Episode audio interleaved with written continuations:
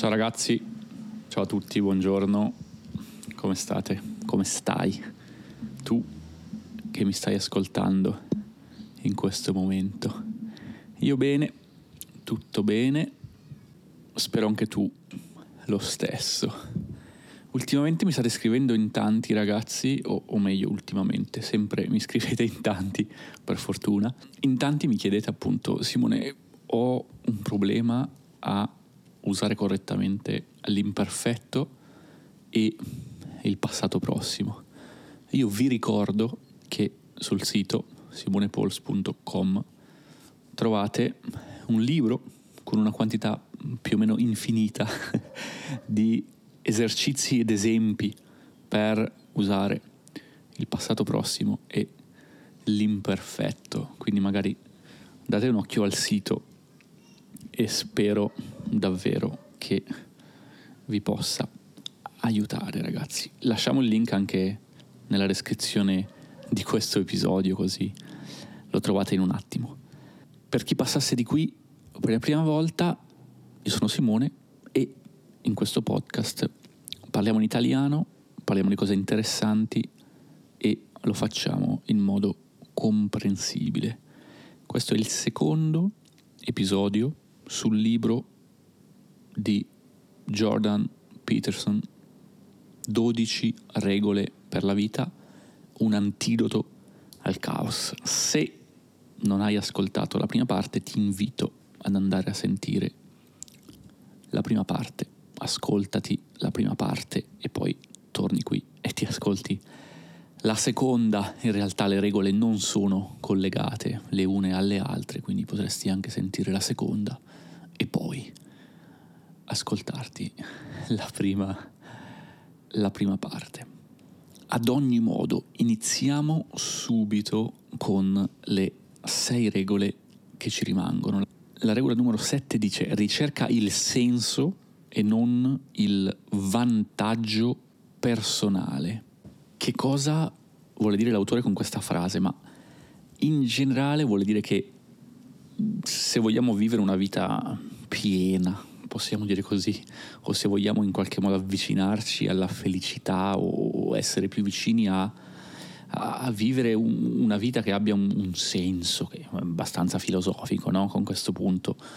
Ma lui dice, al posto di concentrarci spesso su quello che ci dà un vantaggio immediato a livello personale, cerchiamo invece di concentrarci su quello che dà un senso alla nostra vita, no?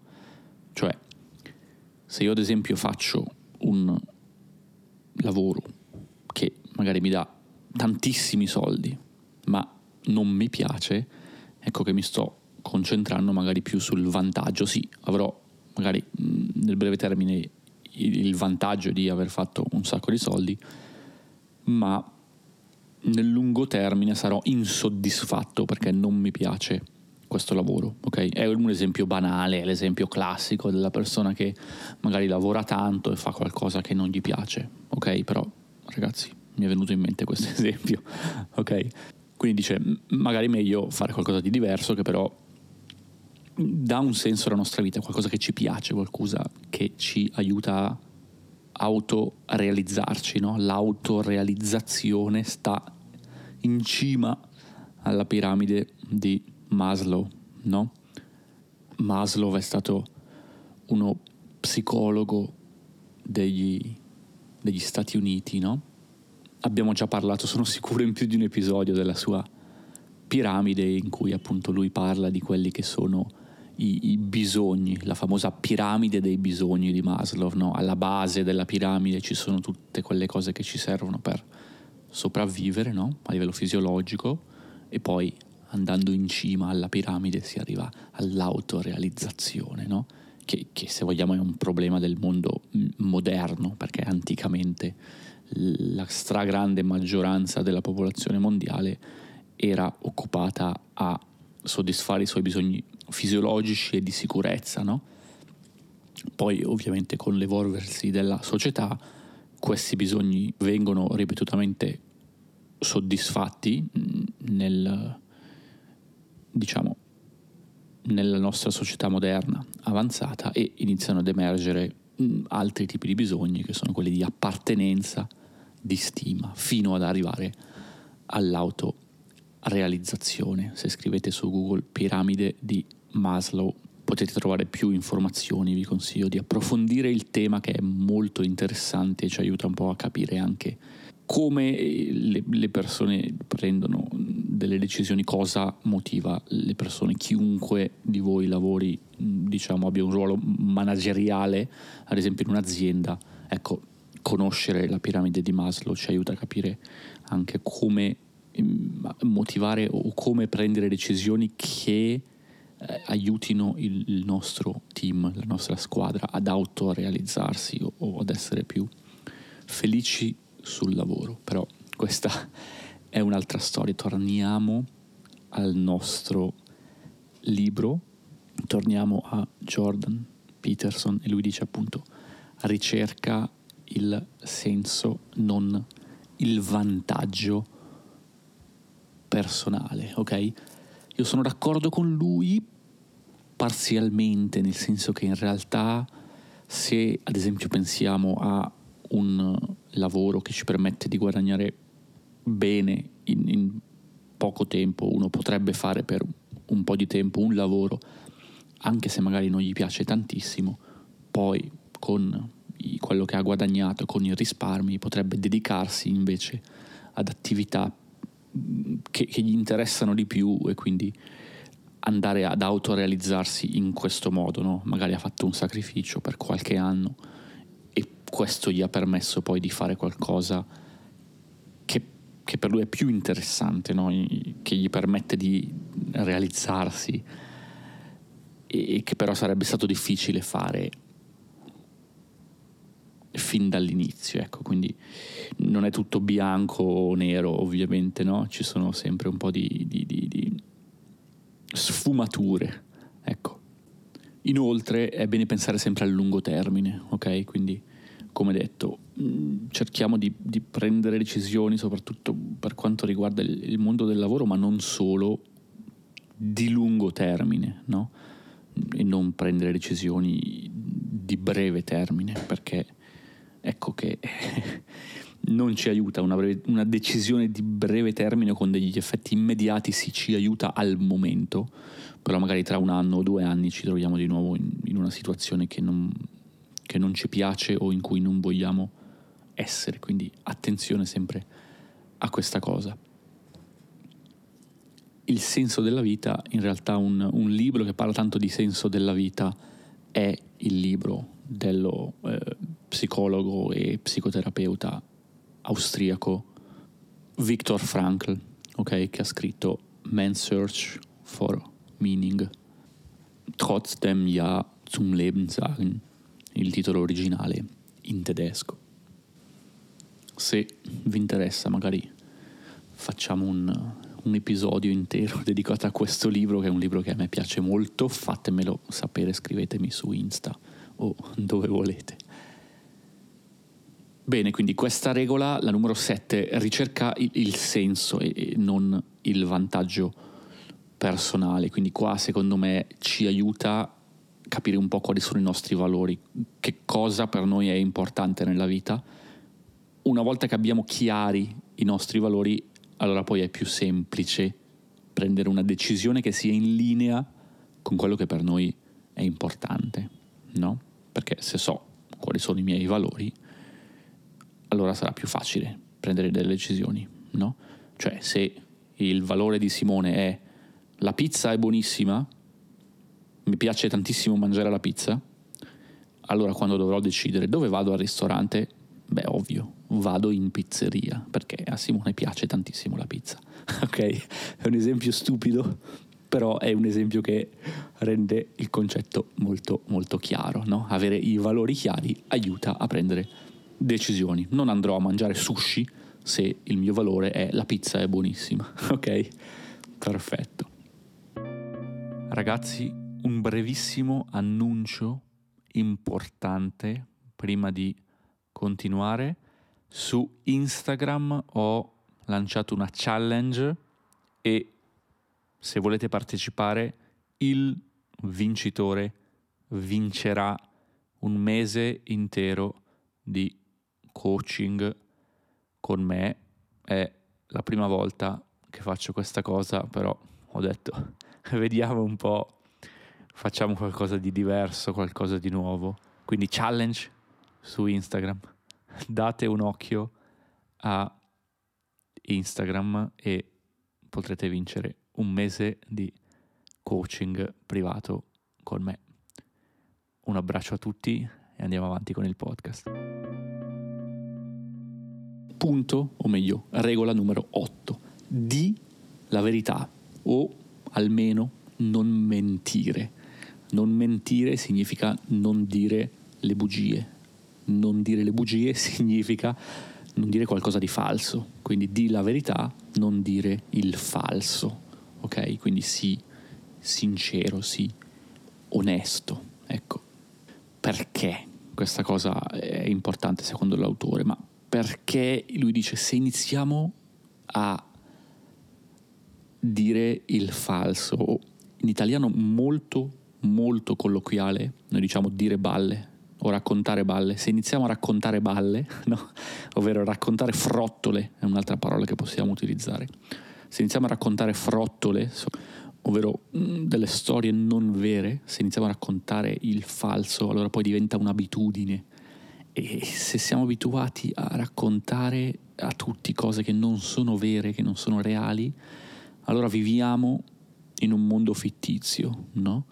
Viviamo in un mondo confuso perché poi diventa difficile anche ricordarsi a chi abbiamo detto cosa, a chi ho raccontato quale versione dei fatti, no? Cioè c'è una versione reale e poi una versione che io ho raccontato a, non lo so, un collega e poi a un amico ne ho raccontata un'altra e, e, e poi uff, diventa un gran casino, quindi attenzione a questa cosa, cerchiamo di raccontare la verità o perlomeno dice a non dire il falso, che sono due cose diverse, perché non dire il falso non significa dire la verità, no? Io potrei omettere un fatto, quindi non racconto una cosa, ok? Lascio che l'altra persona intenda o pensi qualcosa, però perlomeno non sto dicendo il falso, non sto dicendo una bugia, quindi lui dice se davvero davvero non riusciamo a dire la verità in un determinato contesto per un qualche motivo, mm, perlomeno stiamo zitti, ma non diciamo una bugia, non diciamo qualcosa di falso, ecco. Questo io sono d'accordo, in generale secondo me aiuta, aiuta anche sul lavoro perché in tanti anni di project management all'inizio per me era difficile se c'era un qualche problema sul lavoro o sul progetto andare dal cliente e dirgli ah guarda che abbiamo avuto questo problema, no? Perché poi il cliente si arrabbiava, il cliente non era contento, il cliente magari ci sono anche tanti soldi in ballo, no? In ballo che cosa significa? In gioco, no? Ci sono tanti soldi in gioco, ecco, oppure la posta in gioco è molto alta, potremmo dire anche così, in ballo, è una forma, mm, un modo molto colloquiale, usato soprattutto in Lombardia, mi sembra, per esprimere lo stesso concetto, quindi c'erano tanti soldi in ballo, quindi ah, diventa difficile parlare di alcune cose. Poi con l'esperienza ho capito e mi sono convinto che essere trasparenti con i propri clienti sia la cosa più importante. E ed è la stessa cosa nelle relazioni, ragazzi, quindi anche nelle relazioni, che sia una relazione amorosa, diciamo romantica o che sia una relazione con degli amici, secondo me è importante appunto la trasparenza e dire le cose come stanno piuttosto che nascondere un fatto, nascondere qualcosa, anche se magari inizialmente questa cosa può non essere ben accettata dall'altra persona, ok? Ovviamente dipende da come diciamo le cose, perché mm, un conto è dire la verità in un certo modo, no? E un conto è dire ah è così, punto, basta. Ah, sapendo che, che, l'altra persona non accetterà, diciamo, a braccia aperte questa cosa. Cioè, se io, non lo so, ho un ritardo su un progetto e vado dal cliente e gli dico, ah, guarda che abbiamo un ritardo e ti consegno il materiale con sei mesi di ritardo. Cioè, il cliente prende in mano un fucile e mi spara un colpo. Puh, e così finì il podcast di Simone Pauls, no?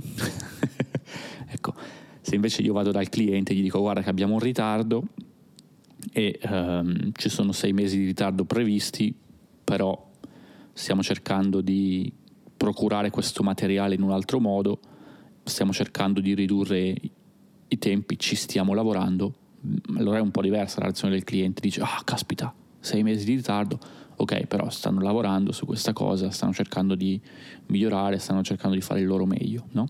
Se questo è vero ovviamente, cioè se io vado dal cliente e gli dico ho sei mesi di ritardo, ci sto lavorando, ma in realtà non sto facendo nulla, allora di nuovo non sto dicendo il vero, quindi questa è la, la regola numero regola numero 9.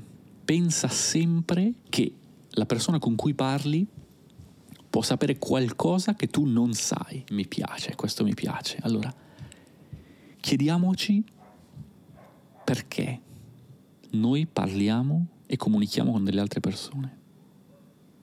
Perché lo facciamo? Io personalmente ritengo, ritenere significa pensare, è un po' più formale, no? Io penso che ogni volta che parliamo di qualcosa con una persona, ragazzi, questa è un'opportunità per imparare qualcosa di nuovo, giusto? Perché ognuno di noi ha un modo diverso di vedere il mondo, che è influenzato dalla società, dalla cultura, dalle nostre esperienze pregresse. Pregresse significa passate, no? Da quelle cose che ci sono successe nel passato. E quindi se parlo con una persona, sono curioso di sapere se posso imparare qualcosa da questa conversazione, no? E l'autore dice appunto, pensa sempre che la persona con cui parli può sapere qualcosa che tu non sai, quindi sii aperto al dialogo, sii aperto al farti sorprendere in qualche modo o a cambiare idea, no? Molto spesso quando noi parliamo con una persona vogliamo in qualche modo esprimere il nostro punto di vista e vincere questo dibattito, no? No. E secondo me è assolutamente irrilevante, non è importante, non devo vincere nulla. È meglio mettersi in un'ottica di apertura di dire ah, può darsi che la persona con cui io stia parlando davvero sappia qualcosa che io non so, no? In questo modo ascoltiamo anche molto meglio, perché se siamo davvero curiosi, se, se vogliamo davvero capire cosa ci sta raccontando la persona con cui parliamo, allora ascoltiamo anche meglio se ascoltiamo meglio, la persona con cui parliamo è più contenta, perché si rende conto, si accorge che la stiamo ascoltando e quindi sarà più interessante parlare con questa persona. E se diventerà più interessante parlare con questa persona, sarà più facile ascoltare. Ed è di nuovo un feedback loop positivo, ancora una volta pensa sempre che la persona con cui parli può sapere qualcosa che tu non sai. E questa era la regola numero 9. Parla con precisione. Questa è la regola numero 10. In inglese be precise about your speech. Che rende un po' meglio forse l'idea, no?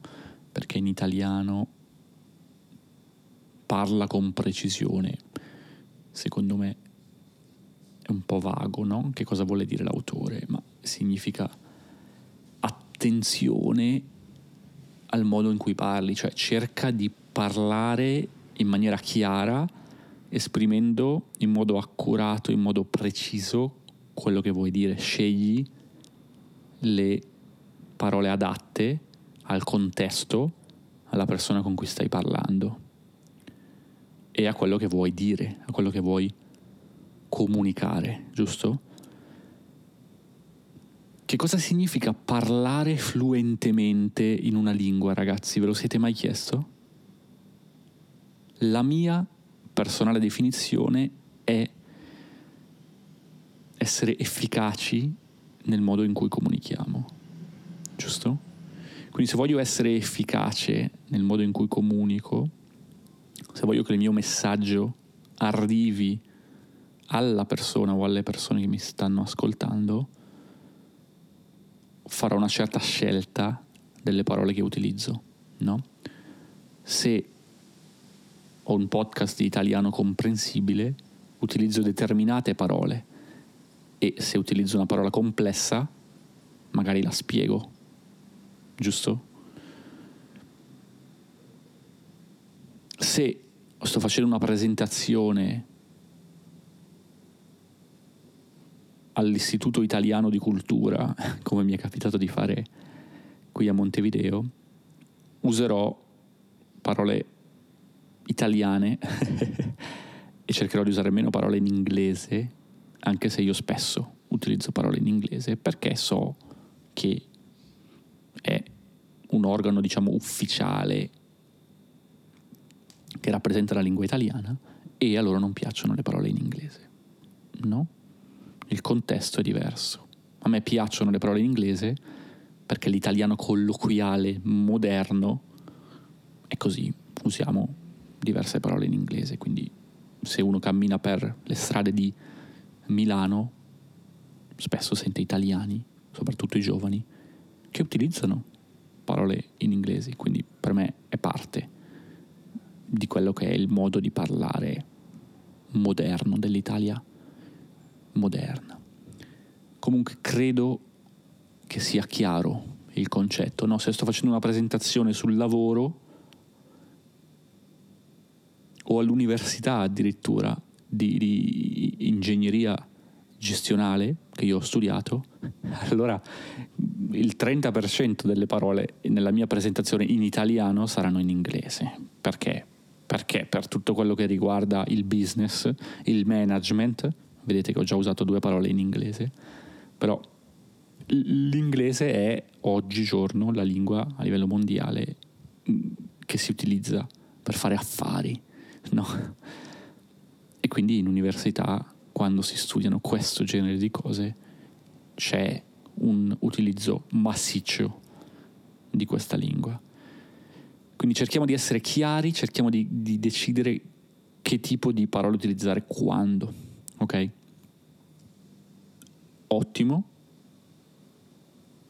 sono d'accordo, non so se l'avrei inserita come una, una regola per la vita, no? nel senso che sia una cosa importante. Secondo me questa regola non è a livello delle altre, mi sembra che le altre sono regole più, diciamo, che impattano in qualche modo tutta la nostra vita, questa un po' meno delle altre. È secondo me più che altro un consiglio utile, come detto, però rimane un consiglio più che una regola per la vita, ecco. Regola numero 11, ragazzi. Lascia in pace i ragazzi che fanno skate, ok? Noi diciamo fare skate quando una persona con uno skateboard, noi lo chiamiamo solo skate, appunto mm, va in giro per la città e si diverte. Ecco. Che cosa vuole dire l'autore con questa frase? Lasciare in pace innanzitutto che cosa significa? Lasciare in pace qualcuno significa non disturbare, no? Lasciare in pace una persona che sta facendo qualcosa significa non disturbare una persona che sta facendo una determinata attività. In questo caso i, i ragazzi i bambini stanno facendo skate. E l'autore vuole dire, lasciamo che i nostri ragazzi, i nostri figli prendano, assumano, meglio, assumano dei determinati rischi, come il rischio ad esempio del, del, del fare skate, perché un bambino può cadere e magari si fa male, ok? Quindi lui dice agli adulti, cerchiamo di non intrometterci troppo, cerchiamo di non interferire troppo nell'attività dei ragazzi, lasciamo che si assumano i propri rischi. Che non significa, attenzione, abbandonare i ragazzi e, e lasciargli fare quello che vogliono tutto il tempo, no? Cioè, sicuramente va bene controllare, anzi, è secondo me anche un dovere no? di, di, di, un genitore, tenere d'occhio un po' quello che, quello che fanno i propri figli.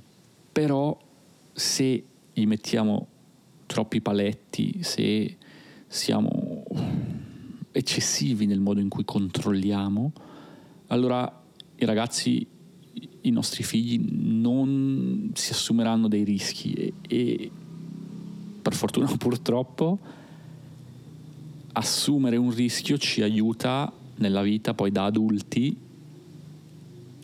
a prendere determinate decisioni e prendere migliori decisioni, perché se io ho sempre paura di tutto, perché da piccolino non prendevo mai, non, non mi assumevo mai nessun tipo di rischio, allora poi diventa difficile decidere perché ho sempre paura. Quindi se vogliamo che i nostri figli possano sviluppare appunto capacità di, di, di, di resilienza, no? che significa riprendersi da, da, da un problema o indipendenza o fiducia in se stessi, allora ogni tanto devono poter, devono poter rischiare un po', ok?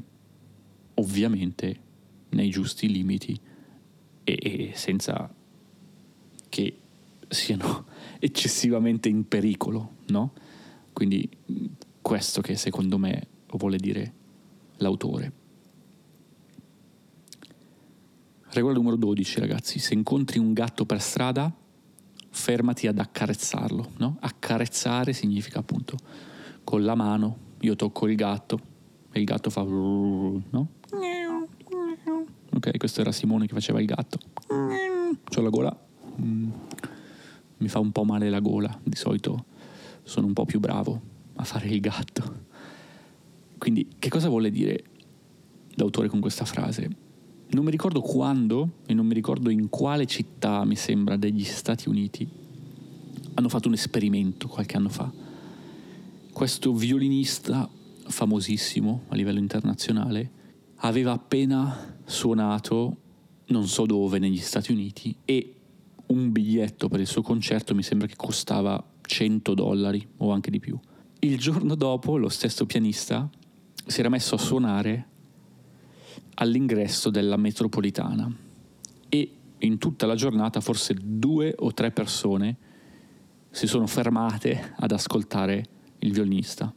Lo stesso violinista che il giorno prima aveva suonato, aveva dato un concerto che era andato sold out e la gente aveva pagato un sacco di soldi per vederlo. Però fuori dalla metropolitana, nel, nel tran tran o nel corri corri, come diciamo noi in italiano, di tutti i giorni, la gente che va al lavoro, la gente che è di fretta, corre sempre, nessuno, quasi nessuno, si era fermato ad ascoltare questo violinista che suonava, che suonava benissimo una musica splendida, no? Se incontri un gatto per strada, fermati ad accarezzarlo. Qui l'autore ci vuole dire proprio questo cioè ogni tanto nella vita è importante fermarsi e, prendere un po' di tempo per, per, per godersi la vita dal punto di vista di succede qualcosa di inaspettato che però è splendido e, e allora, allora beh, fermiamoci un momento e, e godiamoci questo, questo momento no? Quindi io, lo, potremmo riassumerlo con, con, essere flessibili un po', no? Cioè sì, va bene, il lavoro, i nostri progetti, la vita, quello che stiamo facendo, però se succede qualcosa di inaspettato, di, di positivo, di bello, come può essere appunto incontrare un gattino per strada ci saluta o un violinista, fermiamoci un minuto. Fermiamoci un minuto e pensiamo, caspita, che bello, no? Mi piace l'esempio del gatto perché mi piacciono i gatti, sono, sono, sono carini, no? Ho sempre avuto un gatto quando ero bambino. Ho trovato un gatto per strada. Una volta quando avevo 6-7 anni, mi sembra, e l'ho portato a casa e ho detto, mamma, mamma, ho trovato un gattino, possiamo tenerlo? E, e ce lo siamo tenuto. e il gatto poi ha vissuto 20 anni, mi sembra, che sono, sono tantissimi per un gatto, quindi un piccolo momento di, di gioia all'interno della nostra giornata. Quindi ragazzi, se incontrate un gatto la prossima volta o un violinista, potete accarezzare il gatto o potete mm, fermarvi a sentire, ad ascoltare il violinista suonare. E con questo direi che per oggi è tutto ragazzi. Io come al solito vi ringrazio e se vi è piaciuto questo episodio, vi prego mandatelo a un amico, condividetelo su WhatsApp e lo inviate a un amico che sta studiando l'italiano e magari aiuteremo anche lui o lei a non solo migliorare il suo italiano, ma a imparare qualcosa di nuovo, magari. Vi ringrazio, vi ringrazio di cuore come sempre, io continuo a bermi il mate e noi ci sentiamo davvero presto. Ciao ragazzi, un abbraccio a tutti.